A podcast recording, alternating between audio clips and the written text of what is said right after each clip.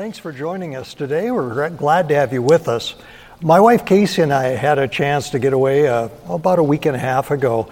Uh, we, we drove through a part of the country that we don't normally go by. We've been through there a few times, but we happened to see a sign on the way going past one of the towns that caught us, our attention.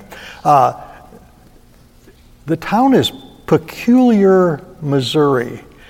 We've gone by there before, and every time we see that sign, it evokes a response and a conversation that follows. Uh, there's a sign as you go, it says Peculiar Park, one and a half miles. I looked up their website. They have a peculiar fire department uh, of great in, import to me. They have a peculiar police department. Oh man, I mean, it goes on and on and on. I found out that they have a peculiar family chiropractic. Made me wonder is it the chiropractic that's peculiar or the family? I didn't know. They have a peculiar barber shop. No, I did not go there. Good grief. Oh, man, really. They also have a peculiar dentistry. I may have tried that out. Uh, you decide. well, this was a fun trip to see uh, so many expressions of use of that town. Now, lots of their businesses don't use the town peculiar or the name of the town in their businesses, but the ones that do, it kind of cracks me up. But I got a weird sense of humor. In our way of thinking, peculiar uh, today you think of as maybe a little strange. Um, in fact, the town motto for peculiar Missouri is this where the odds are with you. I like it, but it's a little strange. When you look, though, at the word peculiar, it may surprise you that it has a, a, bit of a different definition when you start digging into it. Peculiar is defined as characteristic of only one or characteristic of a group. It's also characterized as distinctive. There's something unique when something is called peculiar. Now, in the text we're going to read today, you're going to find that we encounter someone unique, someone that no one was like before or since. But he also calls us to be a unique people. And that's a blessing. You think of Peter as he wrote to a group of believers who had been scattered, um, feeling isolated, alone on many levels. And Paul writes this beautiful letter uh, that went to many of these people to be read as, a, as an encouragement. So today, if you're following along, uh, I'll be reading from 1 Peter chapter 2, starting at verse 4, and I read in Jesus' name. Speaking of Peter, Speaking of Jesus, Peter writes this As you come to him, the living stone, rejected by humans, but chosen by God and precious to him, you also, like living stones, are being built into a spiritual house to be a holy priesthood offering spiritual sacrifices acceptable to God through Jesus Christ. For in Scripture it says, See, I lay in Zion a stone, a chosen and precious cornerstone, and the one who trusts in him will never be put to shame. Now, to you who believe, this stone is precious, but to those who do not believe, the stone the builders rejected has become the cornerstone, and a stone that causes people to stumble, and a rock that makes them fall. They stumble because they disobey the message, which is also what they were destined for. But you, you are a chosen people, a royal priesthood, a holy nation God's special possession, that you may declare the praises of Him who called you out of darkness into His wonderful light. Once you were not a people, but now you are the people of God. Once you had not received mercy, but now you have received mercy. Let's pray. Lord, we thank you today for the wonder of how you move and work through your word. This word you brought into being by your very inspiration of your Spirit. And somehow, Lord, you have preserved this truth for us today. And so, Lord, we invite you to come by your Holy Spirit even now.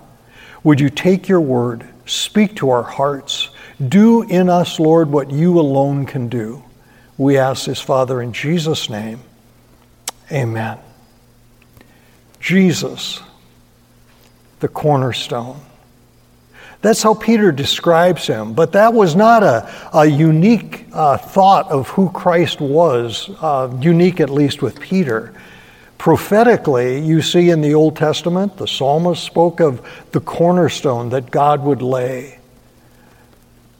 The prophet Isaiah would talk about one rejected, this cornerstone. Jesus is the cornerstone. He's, he's also called the living stone and you're invited to come to him. That's what Peter says to this scattered group of people. Come to him, the living stone. When Isaiah wrote over 700 years before Jesus was born, he wrote prophetically, he was despised and rejected by mankind, a man of suffering and familiar with pain. Like one from whom people hide their faces, he was despised, and we held him in low esteem. But then Peter and the prophet also say, but he was chosen by God. Chosen and precious to God is the way Peter says it. This is Jesus, the precious cornerstone chosen by God and placed by God with purpose in mind. In verse 6, we read it as it says, See, I lay a stone in Zion, a chosen and precious cornerstone, and the one who trusts in him will never be put to shame. Verse 7 goes on to say, Now to you who believe, this stone is precious. Well, I'm no builder. Uh, this past summer, I had the chance to do some building with one of my neighbors. Oh, I learned so much, and I learned that God makes builders, and He didn't make me to be a builder. But He sure did my neighbor Mike, and I'm grateful for his skills. The cornerstone, I had to do some digging about that because we have a little bit of a different idea of what a cornerstone is in this day and age. I think sometimes we think of a cornerstone as that ornamental piece that's placed in a building uh, just to remember when it was built. We have one of those over at Triumph West. I think it says December 2009. and we praise the Lord for His work that allowed that building to be built. And it harkens back to remember when that building was started. But the cornerstone that we're talking about here was a very important stone strong so that a, a strong foundation could be built from it, but also laid straight. Great, great effort went into the placing of that cornerstone because all the rest of that building would be fitted according to the way that cornerstone was laid out. The cornerstone was straight, strong, immovable, dependable it's an amazing thing when Peter says that you are called to be a part of a building that God is building, and Christ is the cornerstone, and you are fitted into Him. As I was reading this, I thought of Paul's words when he, he talked about Christ holding all things together. It's really another picture of what Jesus does, how he holds the whole building that God is building called the church, held together in Christ. But he also holds you together, all who put their trust in him. Peter says you'll never be disappointed when your trust is in him. but he was also a rejected stone. Uh, a stone that we consider precious and chosen, but a stone that some would stumble over, a rejected stone. Peter says that they stumble because they disobey the message. You know, ultimately, that disobedience is to not believe in the one whom God has sent. That's the ultimate disobedience. Have you trusted in the Lord Jesus Christ? Is he precious to you? Do you see him as that precious cornerstone that God has brought, set, put in place? Jesus makes all the difference. Christ, the cornerstone, makes all the difference in your life and in mine. We're called to trust Him, to come to Him, to obey Him. Secondly, who are you in Christ? Well, Peter talks about that. Now, the King James Version says it a little differently than the NIV that I read today. Uh, the NIV talks about um, you being a chosen people. The King James, an old translation, says you are a chosen generation. It made me think about the time we're living in, time full of challenge, and in many ways a peculiar time, uh, not like any other time that most of us have ever experienced. But during this peculiar time, could it be that God is raising up a new generation, a generation of the church to be called of God, used of God, chosen of God? To represent the Lord Jesus Christ in this world. This is how Peter says it in verse 9. But you are a chosen people. You are a royal priesthood, a holy nation, God's special possession. Now, part of me, when I hear that, I go, well, no, that's not me. I need to stop right there.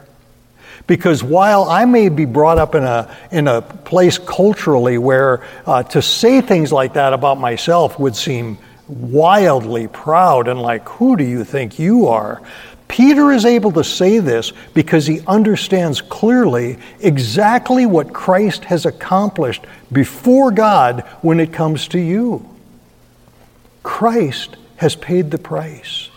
Christ has become your righteousness and my righteousness. When you trust in Him, everything changes in terms of the way that God sees you. He says, Once you were not a people, but now you are a people. There's something wildly different about you when you come to trust Christ as Savior. It's time to understand that and to hear what God says to us regarding that. My self talk often says, Ah, oh, Vern, you're not much. You're kind of a mess up on so many levels. It's not what God says. When God looks at me and sees me in Christ Jesus, His word to me is this because of Christ, you're chosen. You're a royal priesthood. You're part of a holy nation. You are God's special possession. So, no matter what anybody else says about you, what God says about you is true. When I was a young believer, I remember uh, out on the small town street, we, uh, we were talking and walking, and I remember somebody found out that I had come to know Christ as my Savior, and he called me a Jesus freak. Man, what a compliment. the thing is, though, Jesus doesn't make freaks. Jesus makes new people, new creatures in Christ Jesus. I didn't need to listen what that guy was saying. I needed to hear what Jesus is saying. And it's time again for you to hear who you are when you come to trust in Christ Jesus. You are chosen by God. You're a special possession of Him. He has created you with amazing purpose. So, no matter what you say about yourself, no matter what anybody else says about you, what God says about you is what's most true about you and what you need to hold on to. Once you were not a people, but now you are the people of God. Once you had not received mercy, but now you have received mercy. Forgiveness from God when we didn't deserve it. That's really the grace of God, the mercy of God. And you are a chosen generation.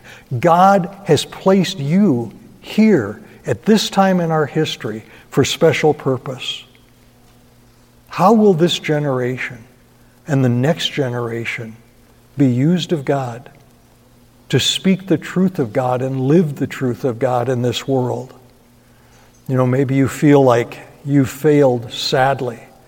Maybe sometimes you're embarrassed to even call yourself a Christian because of your behavior. It's time to stop and remember you are called to come to Him, to trust Him, to understand what Christ did on the cross for you and for me was sufficient, complete for our salvation. Oh, that God would see me used as someone so grateful for the mercy he's poured out on me, and that this world would see that an imperfect human being like me could know the love of God and the mercy of God. Do you need his mercy? Do you need his forgiveness? he knows that. It's why he invites you and, and me to come to him and find fresh and anew mercy in Him. Well, finally, what's He calling you for? We are beginning to understand who you are in Christ chosen, special, unique. But I want you to listen to verse 9 again, and we're going to especially focus on, on part of the second part of that verse. But you are a chosen people, a royal priesthood, a holy nation, God's special possession.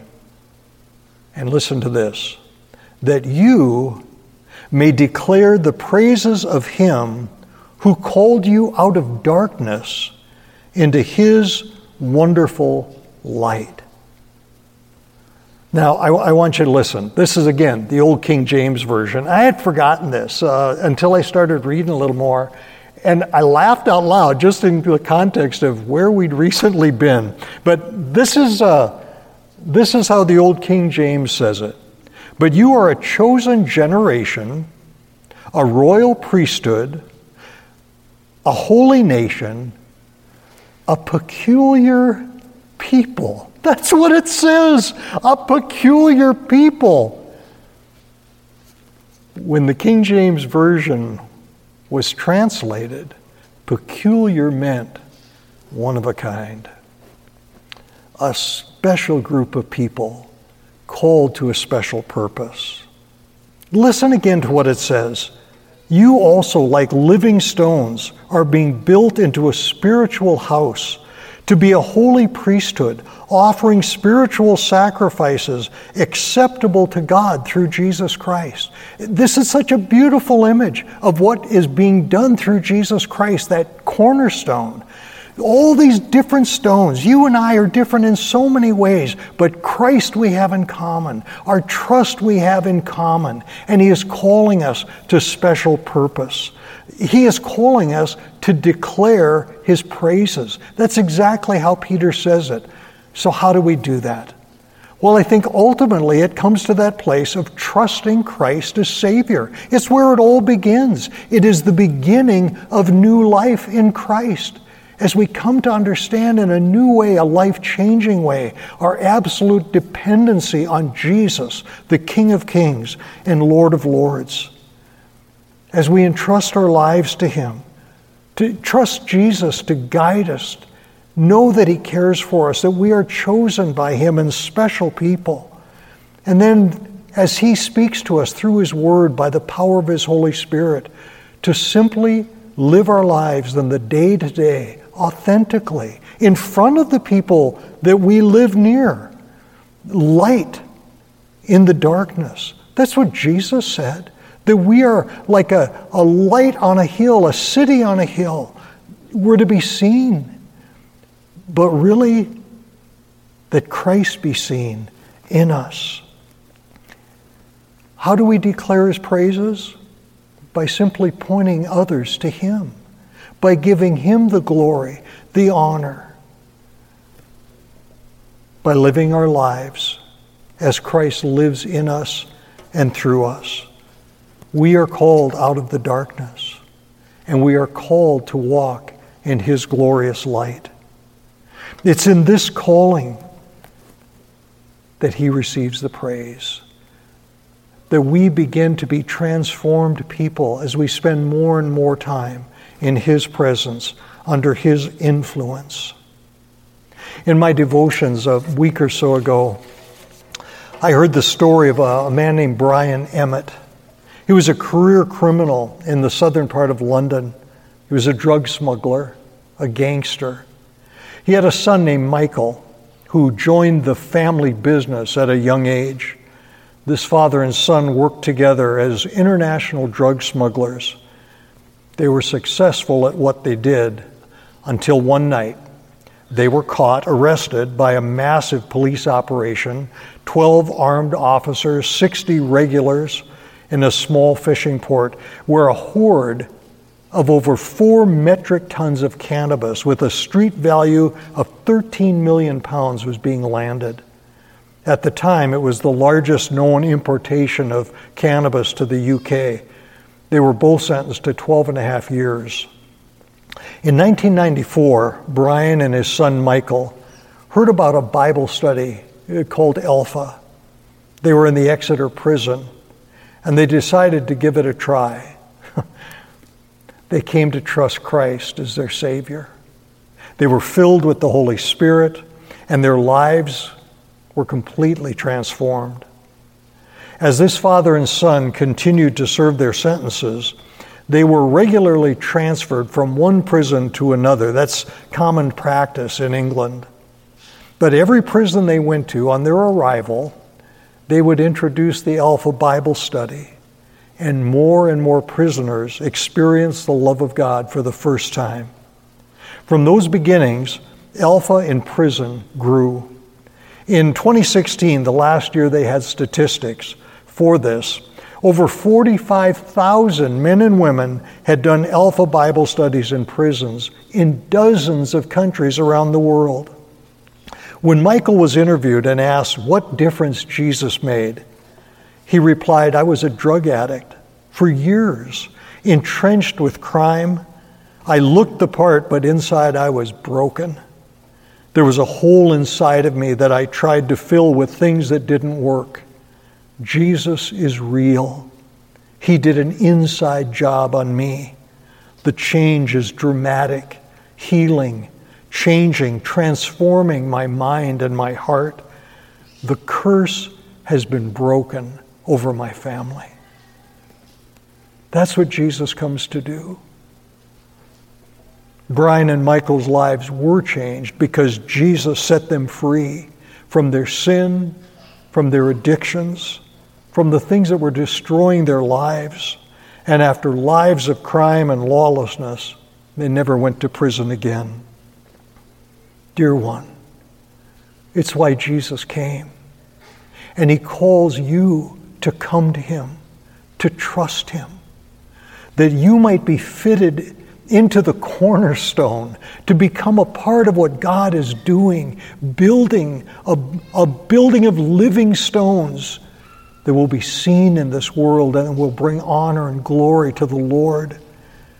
You see, in Christ, you're a chosen people, a royal priesthood. In Christ, you're a holy nation. You are God's special possession, so that you might declare His praises, the praises of Him who called you out of darkness into His wonderful light. Let's pray. Lord Jesus, how we need you. Lord, thank you that you are the cornerstone and that you are calling us to come to trust you, to be fitted into that amazing building you're putting together as you draw men and women and children from around the world to be shaped into the body of Christ, the church, that we might tell the world who you are. Oh, Jesus, draw the darkness out of us as you draw us out of the darkness. And Lord, cause us to walk in your glorious light. And may the light of Jesus be seen in us that others might come to you and know you. For we ask this in Jesus' name. Amen.